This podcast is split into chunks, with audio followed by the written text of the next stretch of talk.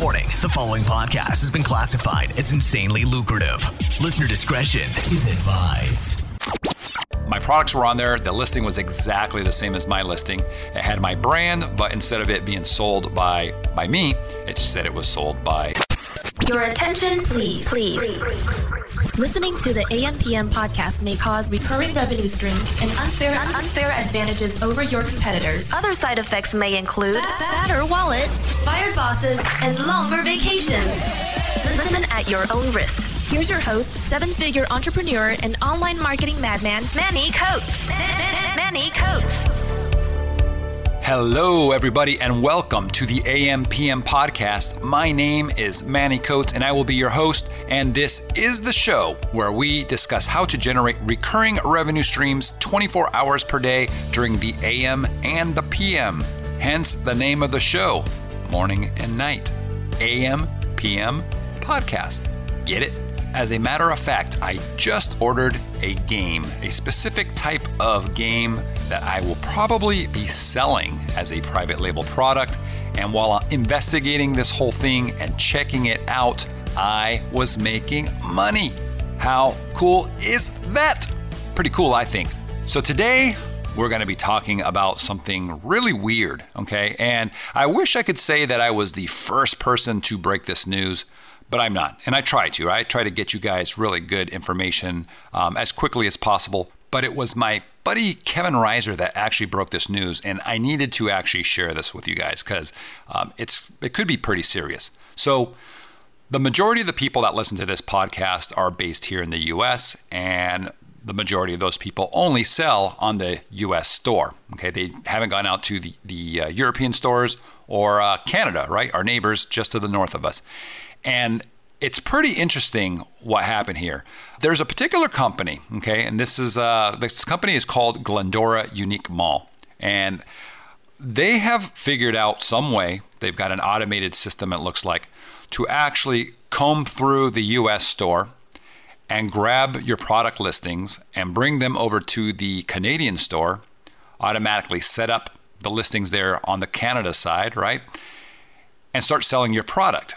Now, don't take my word for it. Go to Amazon.ca, right, the Canadian store, and do a search for your brand name and see if you show up. Now, you might not, right, because there's millions and millions of products uh, on Amazon, but I did, and sure enough, uh, over half of the products that I sell, almost all the brands that I have, are on there. They're under their um, catalog. Okay, their unique mall, uh, their their storefront. I, I guess I should call it. So if you actually go and click on their storefront, I'm doing this right now as we speak, Glendora Unique Mall, they have right now as of as of the time of this podcast, there's 382,694 results, okay? That's almost 400,000 products on their catalog. Now you can imagine this is obviously this is some kind of automated system that goes through, but let's take a little closer look at this, right? So the first thing I noticed was that my products were on there. The listing was exactly the same as my listing. It had my brand, but instead of it being sold by by me, it said it was sold by Glendora Unique Mall. I'm like, hmm, interesting. They don't sell the product for the price that I sell it for. Okay, they sell it for about anywhere between two to three times the price. It looks like it's closer to almost three times the price point on all the products that they're listing of mine. And I started to look at other products that are on there. And I'm, we're talking about anything. You can look at like a USB car charger or whatever it might be. And the prices are also somewhere right around three times the price point. And uh, they also charge uh, a shipping and handling fee. It looks like in most cases, from what I've seen, it's about $8.99 Canadian. Okay. So they're selling things for triple the price they're adding shipping on there, and they almost have nothing in stock. In fact, as I look at all the products, almost every single one of them says they only have three units left in stock. Three units. So it makes me wonder how are they doing this, right? And why are they doing this? Well, it's a pretty genius business model if you think about it. I'm not saying it's right, I'm not saying it's legal. I don't know what's going on for sure, but here's what I think is going on and we're going to go through this, and then we're going to talk about what you can do about it and um, the difficulties that uh, you're going to run into trying to compete against them for your own product on the Canadian store. So, what I think is going on here, and I talked to Kevin about this as well. So this is these aren't just only my thoughts. Um, we both uh, tend to agree on on most of this, I would say. But they have everything automated. I don't know what they're doing exactly on how to pick the 380. What no, what was it? Yeah, 382,000 products. But they probably have an algorithm that goes out and it finds the top stuff, the things that are actually selling units, and it grabs those listings, brings them in, imports all the stuff, sets up the whole thing, and then adds three units to stock. Okay, and that does one of two things. First of all, when it only has three units in stock, it makes it so that the product is actually available, right? You, they now have a buy button, you can actually order it. The second thing is when there's only three units in stock, people have that drive, like, oh my God, there's only three left. It's a really good number to to actually get people to jump on and place that order. Okay, and I've talked about tactics like this um, where people have they only send in a small portion of inventory at a time to always have that that text there that says they're about to run out because it makes people want to get it right then and there. So they're doing that as well. Now, do they really have only three products in stock? And where are they getting this inventory? So at first you might be thinking, man, these are like the ultimate hijackers. But it doesn't make sense that they would have almost 400,000 products that they've hijacked. It just it's it's almost inconceivable, right? Now, they could, right? They could be finding the best stuff, buying three products directly from you, okay? Maybe they've got a system that's checking to see when product products go on sale. They track that, right? That's that's easy to do. And when things go on sale, maybe a company is trying to boost up their you could get a certain number of reviews going again, um, and they can buy inventory cheap and then turn around and sell it for three times more, and they, the profit margin is crazy. But I don't think they're doing that. I think what they're doing is they're just listing it as if they have three products, and because they're actually shipping it out themselves, and there's an $8.99 shipping fee, they're waiting till the order comes in, and then they're actually placing that order from the US store, your store, getting that product in, and then they're actually shipping that product out to the customer. That's what they're probably doing. I haven't tested this. I just found out about this kind of stuff just recently, and been I've been so busy I have not had a chance to actually test this theory. Right? It would be pretty easy to test. I, I can imagine I would order three of these things from them, maybe four even, see what happens, and then see if I get an order from some company in Canada for three or four products. And then I would know it's linked that way, right? So easy to test. I haven't done that. Uh, one of you guys might be able to do this test and then post on our Facebook group and let everybody know. That would be fantastic.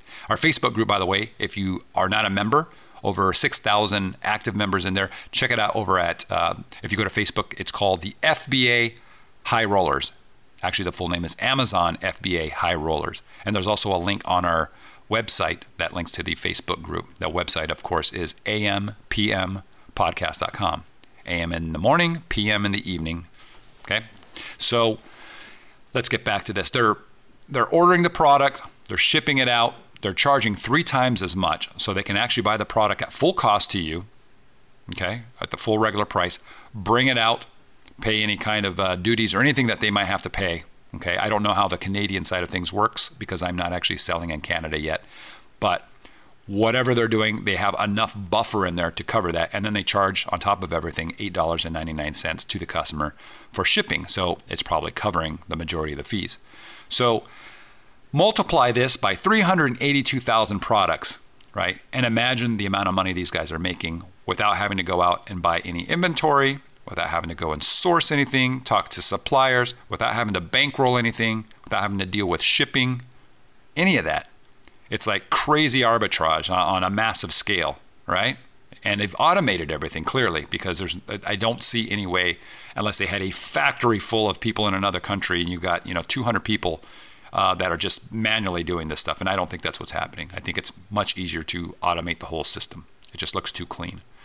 So here's a problem though let's just say you see this, and it's it's really not affecting you more more than likely, right? Because they've got the product on their store. They're selling products. If somebody actually buys it at, you know, you're selling a product for thirty dollars and they're selling it for ninety, and someone buys it, eh, whatever, right? I mean, they're buying the unit from you more more than likely. So it's not they're not technically a hijacker. A hijacker, somebody that's selling the product that isn't your product, right? So normally the whole process of hijacking is you're going to go and you're going to try to order the product and you're going to see if it's if it's actually counterfeit and if it is, then you can get them removed. But if they're buying the product from you brand new, they have the right according to Amazon's terms of service to resell that product as new as well. So they're really not hijacking. Okay? Not in the sense of what we've normally talked about uh, what a hijacker is. Now there is one caveat to this, and that is if you look at Amazon's terms of service, for a product being new, being sold as new, that brand new product has a list of things it needs to qualify it as new, right? So, first of all, it needs to be brand new, has to be unused, unopened item in its original packaging with all original packaging materials included, original protective wrapping, if any, is intact. Okay, so that so far, no problem there for this Canadian seller. But here's where it gets a little dicey. It continues and says original manufacturer's warranty, if any, still applies with warranty details included in the listing comments. Now, the listing is copied from your listing, so it's for your product, but the warranty, if you've if you've worded things correctly on your listing, should only apply to products purchased through authorized dealers or resellers, right? Which would be your own company. It wouldn't be this other company here on Canada. So they don't actually have a manufacturer's warranty if they're selling that product. So that could be one way that you can quickly use to actually get them taken off because they technically are against terms of service. But in this case, it really if you're not selling on the Canadian side of things, um, you're just getting a couple extra orders if they happen to get sellers or sorry buyers for that particular product. So it doesn't affect you too much. But here's where it does affect you. Let's say you're now going into the Canadian market. You want to go uh, list your products on the Canadian side of things, right? So you go in there but your product's already listed.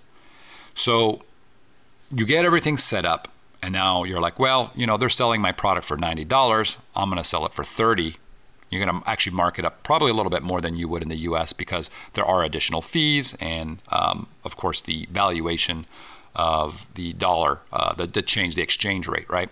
So it's going to be a little bit higher, but still, you're going to be well under half of what they're charging.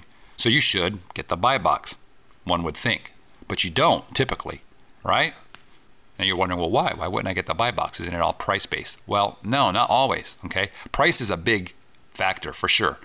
But this company, I'm looking at it right now here, I just clicked over, they have a 4.8 star seller feedback rating. 4.8, that's pretty solid, guys. That's really, really good. And that's over the past 12 months. And they have a 200, what do they have here? 224 feedback ratings. So that's a lot. So you're coming into this uh, market, the Canadian store, with no seller feedback, no ratings, no time, right? You haven't been selling at all. So the algorithm is going to take all that into consideration, and you're not going to be able to get that buy box. They're always going to be popping up and taking that buy box away from you, even at the higher price. Sure, people will see that you know the product is available from other sellers for a cheaper amount, but often, or how often do you guys go in when you're looking at stuff to buy yourself and click into those other sellers? You know, most people don't do that. So you're going to have a really, really rough time competing with them. You might get lucky. Uh, maybe you have something going on, but from what I've seen, this is going to be the case. Now, how do you get around this? Well, the only way that I know of that works well, and, and again, I got this, I'm not going to take credit for this. Um, Kevin had told me about this. You got to send in a cease and desist letter, right? You got to send in a letter that's well formulated that basically is telling them they are not authorized to sell your product. They certainly can't provide the manufacturer's warranty on it. Um, you're going to word it however you need to word it to uh, get them off your listing. And from what I understand, they will very quickly, within 24 hours, remove the product because that's not their business. That's not the model they're after. They don't want to get into any kind of fight, right? Any kind of legal battle with 380 something thousand product owners. Okay. Now, I'm, that's not the number of companies, but that's the number of products. So there's going to be thousands and thousands of companies that could potentially be sending these things or sending this company um, these letters. And they probably do. It probably happens on a regular basis.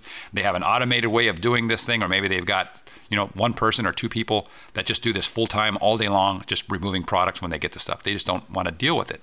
Okay. And fine, you don't need to. Why deal with that when you have, you know, you're approaching half a million products?